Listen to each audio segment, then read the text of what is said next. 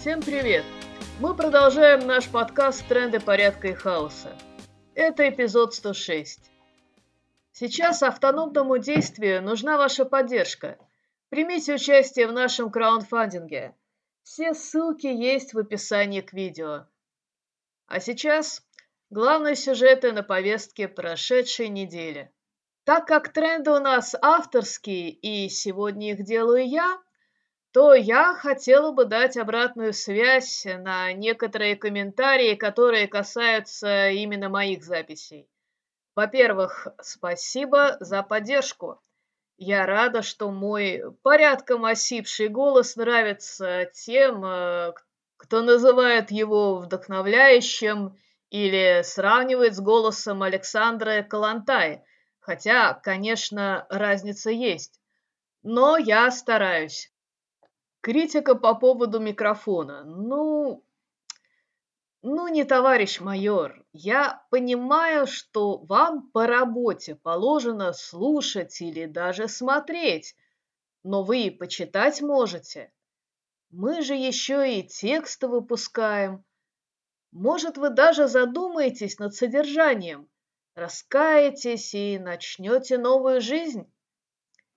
Нет, ну правда, ну, неужели маленькая девочка или мальчик, когда в детстве смотрела или смотрел кино про войну, прям мечтала, мечтал стать фашистским полицаем? И как? Гордость берет за свою работу. Читать доносы, искать подпольщиков, чтобы отправить на пытки. Или думали, когда в полицию шли, что будете преступников ловить, если так думали, то я вам даже скажу, как зовут главаря самой большой преступной группировки, на чьей совести множество убитых, включая детей. Может, и сами знаете? Вована Питерского. Ну так а чего тогда в каталажку тянете людей, что то к памятникам цветы носят, то пишут, что война – это преступление? В общем, не пора ли задуматься? Возвращаясь к комментариям. На неудоумение по поводу того, что в анархистском тексте цитируется Библия, я отвечу, что когда я готовлю выпуск трендов, я цитирую ее довольно часто. Почему? Ну, во-первых, очень хорошо знаю. Во-вторых, считаю, что там помимо всякого вредного можно найти и полезное.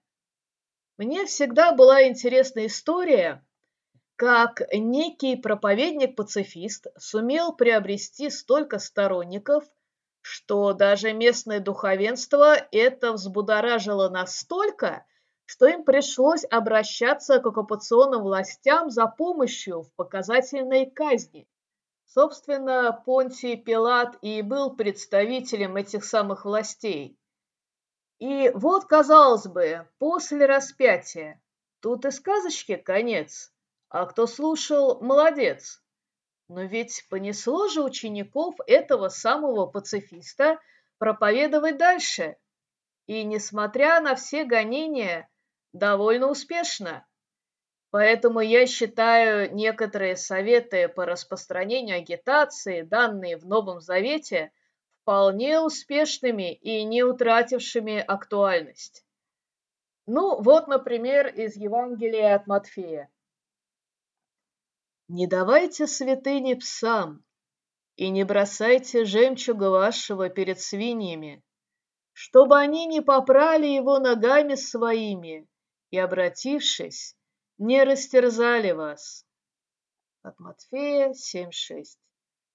Иными словами, не кормите тролля. Так что пусть никто не волнуется, я, как анархистка и феминистка, не собираюсь агитировать за христианство. Я там уже была и подтверждаю, что это авторитарный и патриархальный культ то же время подтверждаю, что организация, именуемая РПЦ и претендующая на монополию на христианство, по сути, не имеет к нему отношения. Можете почитать Новый Завет и сами поискать там, где Иисус призывает к войне и убийствам. А если РПЦ живет по Ветхому Завету, то они фарисеи тогда, причем тут учение некоего Иисуса, именуемого Христом. Также я хочу напомнить всем, кто нас слушает, что тренды пишут разные люди, и это отражение авторского взгляда. И нам как раз именно эта возможность важна и интересна. Когда какие-то единомышленники думают и поступают абсолютно одинаково, это уже попахивает сектой или м, большевистской партией, например. А мы анархисты, и нас объединяет общая цель. И мы не устаем повторять это. На этой неделе, как и на предыдущих, было немало скандалов внутри либеральной оппозиции, кто кому чего должен и не должен. Среди анархистов тоже нет единства, да и не было никогда, и некоторые только и ищут повода, чтобы кинуть очередное обвинение в адрес других анархистов. Ну так может, хватит выяснять, чей анархизм анархистие. Мы снова напоминаем, что идет война, и на этой войне гибнут наши друзья и товарищи. С тем же Дмитрием Петровым я лично не раз обсуждала эту проблему.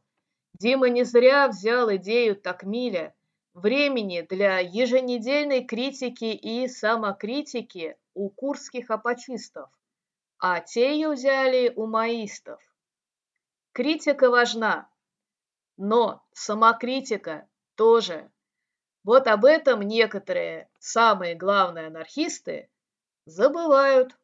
Мало того, на постсоветском пространстве культура спора и критики полностью отсутствует как инструмент товарищеских взаимоотношений когда это способ помочь что-то увидеть и изменить, а не унизить, оскорбить и уничтожить. Некоторые анархисты умудряются идти еще дальше в неконструктивности, обвиняя других анархистов только на том основании, что те из России, а там живет некая нация рабов. Знаете, Анархонацизм – это такой же анархизм, как анархоэтатизм, к примеру. Так что те, кто делят людей на нации, и среди этих наций есть некие нации рабов, то или вы не анархисты, или отложите череп и линейку для измерений.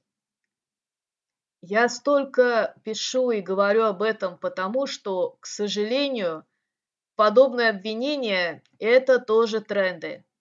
Сколько усилий можно было бы сохранить для того, чтобы заниматься делом? А дел много. И когда война закончится, их станет не меньше. А лично я пока, наблюдая раскол в российском обществе, предвижу гражданскую войну. И анархисты в ней пока в подавляющем меньшинстве. Если не научатся искать союзников среди других анархистов и оппозиционеров, также противодействующих путинскому фашизму, то все будет плохо и в сопротивлении, и в дальнейшей борьбе, так как социальная справедливость сама по себе не наступит. Так что давайте будем помнить, кто наш главный враг на этот исторический период не забывая о том, что нас делает анархистами и продолжая ими оставаться. Вот пишет мне знакомый финн левых взглядов. Нина – это пиздец. Прости, что я ругаюсь матом, но у меня нет других слов. Нина, у меня жена русская, у нас дети. Где Россия, которую я любил? Что будут думать наши дети? Этот финн со старшим сыном еще год назад записался в местную оборону. Он помогает украинским беженцам и русским политическим иммигрантам. Но ему уже кажется, что война навсегда. И я убеждала его, что нет, надолго, но не навсегда, и что Украина победит, уже побеждает. Я рассказывала ему, что делают люди в России, которые пусть не могут убить Путина, но сопротивляются, и даже покинув Россию из-за политических преследований, продолжают действовать, чтобы ускорить конец путинского фашизма. Впрочем, сам режим тоже неплохо справляется, ускоряя свою гибель но, к сожалению, вовлекая в нее все большее количество жертв. На этой неделе продолжился суд над Виталием Кольцовым, бросившим 2 марта 2022 года коктейль Молотова в автозак на площади революции. Человек либеральных взглядов, отец троих детей, которого все друзья знали как доброго, ответственного и не склонного к насилию, совершил скорее символический жест от невозможности найти пути выразить свой протест как-то еще. Из пресс-релизов, которые вы можете посмотреть на странице, созданной друзьями Виталия, можно узнать, что одна бутылка отлетела от стенки автозака и подпалила только кусок асфальта, а другая разбила стекло, но огонь ОМОНовцы быстро потушили – на это ушло меньше минуты. В момент броска автозаки стояли пустые, а сами ОМОНовцы находились на улице. Так они и заявляли поначалу. На следующем слушании, однако, двое внезапно вспомнили, что, оказывается, они были внутри и отдыхали в автобусе, запертые в отделении для задержанных. Понятно, что Виталий собирается осудить не за символический акт, а за покушение на ОМОНовцев. И мне в таких случаях всегда интересно, а понимают ли прокуроры, требующие за символический акт или за антивоенный пост, сроки как за разбой и убийство, что они провоцируют людей на мысли, что какая, собственно, разница? Живой ОМОНовец, мертвый ОМОНовец, один мертвый ОМОНовец или двенадцать мертвых ОМОНовцев. Срок по-любому одинаковый. Но подозреваю, что российские силовики вообще не способны просчитывать логическую цепочку и думать о последствиях иначе бы они не ввязались в войну против Украины. Несмотря на странности так называемого правосудия, есть и хорошие новости. Как сообщает канал анархического Черного Креста Иркутск, 18 мая в Октябрьском районном суде Красноярска был вынесен приговор по делу красноярских антифашистов. Красноярцам Данилу Иванову и Илье Виноградову дали по пять лет условного срока, из них четыре года испытательные. Денису Козыреву суд назначил три года и шесть месяцев условно.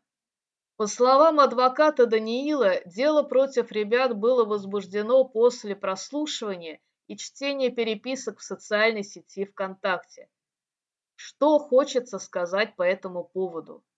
Во-первых, донатьте на ЧК, помогайте политзаключенным. И в очередной раз всех предупреждаем, уходите из ВКонтакта, бросьте каку. 19 мая пришла новость о том, что в Москве у станции метро Савеловская было совершено нападение на агитаторов за службу в российской армии по контракту. Нападавший разгромил их пункт и раскидал агитацию. К сожалению, парня задержала полиция. Надо сказать, что я уже слышала историю, как гораздо ранее такой пункт агитации исчез и больше не появлялся в метро где он оказался вне поля зрения камер слежения. Из зарубежных новостей.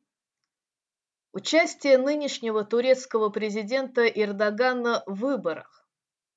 Традиционно он не имеет поддержки в больших городах и опирается на сельское большинство.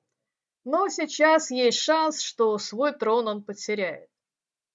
Напомню, что Эрдоган вел войска в Курский кантон Африн, что находится на территории Сирии, а также вел войска на территории Рожавы, якобы для борьбы с терроризмом. Сейчас предстоит второй тур выборов. Так как Эрдоган опирается на всякие духовные скрепы и консерватизм, в предвыборной агитации он решил обвинить своих противников в том, что те принадлежат к ЛГБТ. Мы знаем, что господин Кылычдароглу из ЛГБТ. Хорошая партия, тоже ЛГБТ. Демократическая партия народов, ЛГБТ. Все они ЛГБТ. И все те, кто сидел за тем столом и пророчил величие, тоже из этих, заявил Эрдоган. Ну, прямо как Путин, который тоже любит пугать, что если Россия проиграет войну, то придет не просто НАТО, а с лесбиянками. А также Эрдоган пугает, что представители оппозиции ведут санкции против российской так называемой федерации. И вот некоторые псевдолевые, облизывающие жопу президента, кстати, год этой фразе Юрия Шевчука, изо всех сил поддерживающие российский фашизм, пишут, что нужно поддержать Эрдогана. Вот Олег Есинский, например, который много писал о Латинской Америке и хорошо знает по поводу какого диктатора было сказано. Он, конечно, сукин сын, но он наш сукин сын. Пишет. Избирательная победа Эрдогана придала бы заметную стабильность нынешней нестабильности. Он однозначно негодяй, но победа светлоликого оппозиционера, на которого сделали ставку США и НАТО, стала бы катастрофой, и цена этого в человеческих жизней была бы несравнимо выше. Бла-бла-бла, инстинкт выживания подсказывает, что нынешнее спасение в объединении против главного монстра. Все остальное – искреннее, справедливое, несвоевременное – следует пока отложить, иначе вообще нет шансов. По сути, то же самое. Сукин сын, но для таких, как Есинский, наш. Причем, подозреваю, претензии к Эрдогану Есинского не за левых и курдов, а за байрактары, поставленные Украине. А я напомню, что никогда не стоит ждать от коммунистов-совкадрочеров чего-то хорошего. Они всегда поддержат самую отвратительную реакцию. Будут облизывать самую мерзкую диктатуру. Это благодаря им. При слове «коммунизм» люди вздрагивают, представляя себе не общество социальной справедливости, в котором не будет ни войн, ни угнетения, а сталинские лагеря и издевательства над человеческим достоинством. Что уж говорить о взаимоотношениях коммунистов и анархистов. Сейчас май, так что вспомним о майских событиях в Барселоне. 3 мая 1937 года начальник барселонской полиции, филиала Коммунистической партии Испании, Эусебио Родригес Салас приказал гражданской штурмовой гвардии занять центральную телефонную станцию на площади Каталонии в Барселоне, которая контролировалась анархистами с начала гражданской войны. Это положило начало уличным боям, прекратившимся только тогда, когда анархистские лидеры уговорили барселонцев прекратить огонь во имя антифашистского единства. Дальше начались репрессии, организованные коммунистами. Нынешние коммунисты не любят вспоминать об этом, либо также самозабвенно врут, как всегда привыкли это делать. Где Андреас Нин? Уехал в Берлин, шутили они о лидере марксистской антисталинской партии Поум, поддержавшей анархистов. На самом деле его похитили и пытали, чтобы добиться признания, что якобы Поум был в сговоре с фашистами. Не сумев сломить, Андреаса Нина тайно убили.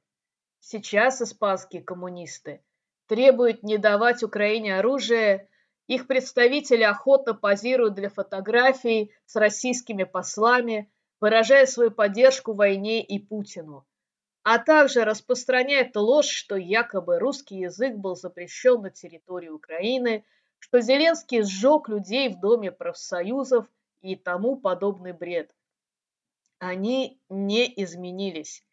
И если вдруг какой-то коммунист-государственник окажется с вами по одну сторону баррикад, всегда ждите от него удара в спину, про какие бы идеалы он ни говорил. Как видите, идеалы он может отложить в сторону. Не всякий, кто называет себя коммунистом или антифашистом, в самом деле им является. И даже не всякий анархист. И как же различить что ж, не могу удержаться от очередного цитирования, уж больно верно сказано. Берегитесь лжепророков, которые приходят к вам в овечьей одежде, а внутри суть волки хищные. По плодам их узнаете их. Собирают ли с терновника виноград или с репейника смоквы? Так всякое дерево доброе приносит и плоды добрые, а худое дерево приносит и плоды худые. Не может дерево доброе приносить плоды худые, не дерево худое приносить плоды добрые. Всякое дерево, не приносящее плода доброго, срубают и бросают в огонь. Итак, по плодам их узнаете их. От Матфея 7, 15, 20. Плоды путинизма хорошо видны. Всякий, кто его поддерживает, поддерживает фашизм, чем бы он там не прикрывался. Ну, вот и все на сегодня. Напоминаем, что в трендах порядка и хаоса участники автономного действия дают анархистские оценки текущим событиям.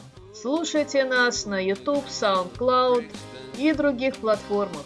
Заходите на наш сайт автоном.орг, подписывайтесь на ML Рассыл.